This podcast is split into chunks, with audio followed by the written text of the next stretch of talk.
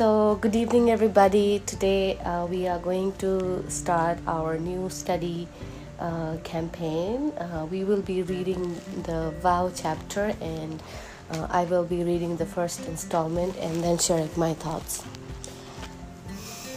The door to a new era is opened by young people a steady stream of talented young people emerging and fully displaying their potential is essential to the ongoing development of organizations, societies, and nations.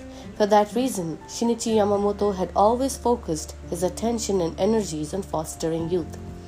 The most vital requirement for young people to grow as successors for Kosen Rufu is to gain unshakable conviction and faith and to develop themselves and forge their character based on an awareness of their profound mission as bodhisattvas of the earth. It is extremely important, therefore, that they achieve personal growth by developing such qualities as a spirit of challenge, persistence, and a sense of responsibility. To provide opportunities for young people to do that, Shinichi had proposed holding youth centered culture festivals on the prefectural and regional levels. Soka Gakkai cultural festivals are celebrations of the triumph of ordinary people, giving expression to the joy and vitality gained through their practice of Nichiren Buddhism. They are micro, microcosms of human harmony, showing the beauty and strength of unity arising from trust and friendship. They are festivals of hope, proclaiming a vow for the realization of Kosenrufu or world peace. Kansai was the first region in Japan to hold such a culture festival in this period when the Soka Gakkai was making fresh strides in its development towards the 21st century. On March 22, 1982, the first Kansai Youth Peace Culture Festival was held at the Nagai Stadium in Osaka. In 1966, another historic gathering had been held in Kansai, which had inspired many people throughout Japan and around the world.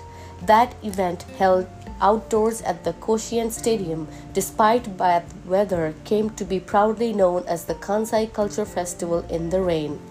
At the time, Chinese Premier Zhou Enlai instructed close aides tasked with studying the Soka Gakkai to view filmed footage of that festival.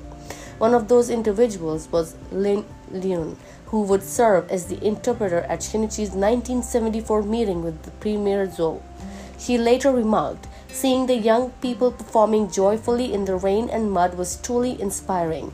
I got the sense that the Soka Gakkai was an organization with a solid base among the ordinary people. I deeply felt that it was an important organization for building friendship between China and Japan. The Kansai Youth Division members were strongly determined to make this latest culture festival even more inspiring than the first in terms of the skill of the performances and their power to convey the Soka Gakkai spirit. So, my thoughts are that, you know, while I was reading uh, this part, I got reminded of the uh, Kansai Youth Festival that we all participated when we were, uh, I think, three years ago and I felt that uh, we had struggled so much for that uh, Kansai culture festival if you guys remember and uh, you know practices and trying to uh, you know encourage each other chanting a lot. I still remember we had uh, had a daimoku campaign and i think um, that was my first KIG uh, daimoku uh, campaign. And uh, well, we challenged 1 million daimoku in about one month, uh, and it was held in May. And uh, I still remember everybody was going through a personal struggle, and there was so much that we had uh, to overcome to be able to successfully, you know, give our best towards that uh, campaign, uh, towards that cultural festival. And uh, this made me kind of I kind of felt nostalgic. But at the same time, I, while I was reading this, it starts with Kansai, this installment, you know, the vow chapter. And we are all in Kansai, and I felt like we are in rhythm, you know. And um, so my leader uh, in the uh, older old district uh, used to tell me that uh, Kansai is very close to Sensei's heart because he fought his hardest battles here and he, when he was youth. Uh, uh, so we have to keep reminding ourselves that we have a very special mission in Kansai, especially in Osaka. and I, I, I, really feel that uh, we are not here by coincidence, but we are here because we share a karmic bond. So uh, let's really, really uh, start uh, studying this uh, vow chapter and determining to sensei and determining ourselves that we will renew our vow every time we read this installment.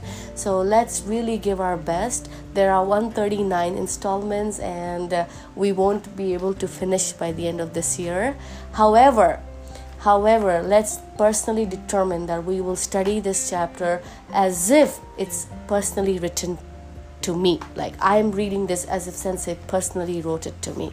So, yeah, thank you so much for listening. Uh, I'm sorry I couldn't go into like a deeper guidance related thoughts, but uh, yeah, uh, let's study our, uh, let's do our best and let's study with full spirit. Thank you so much.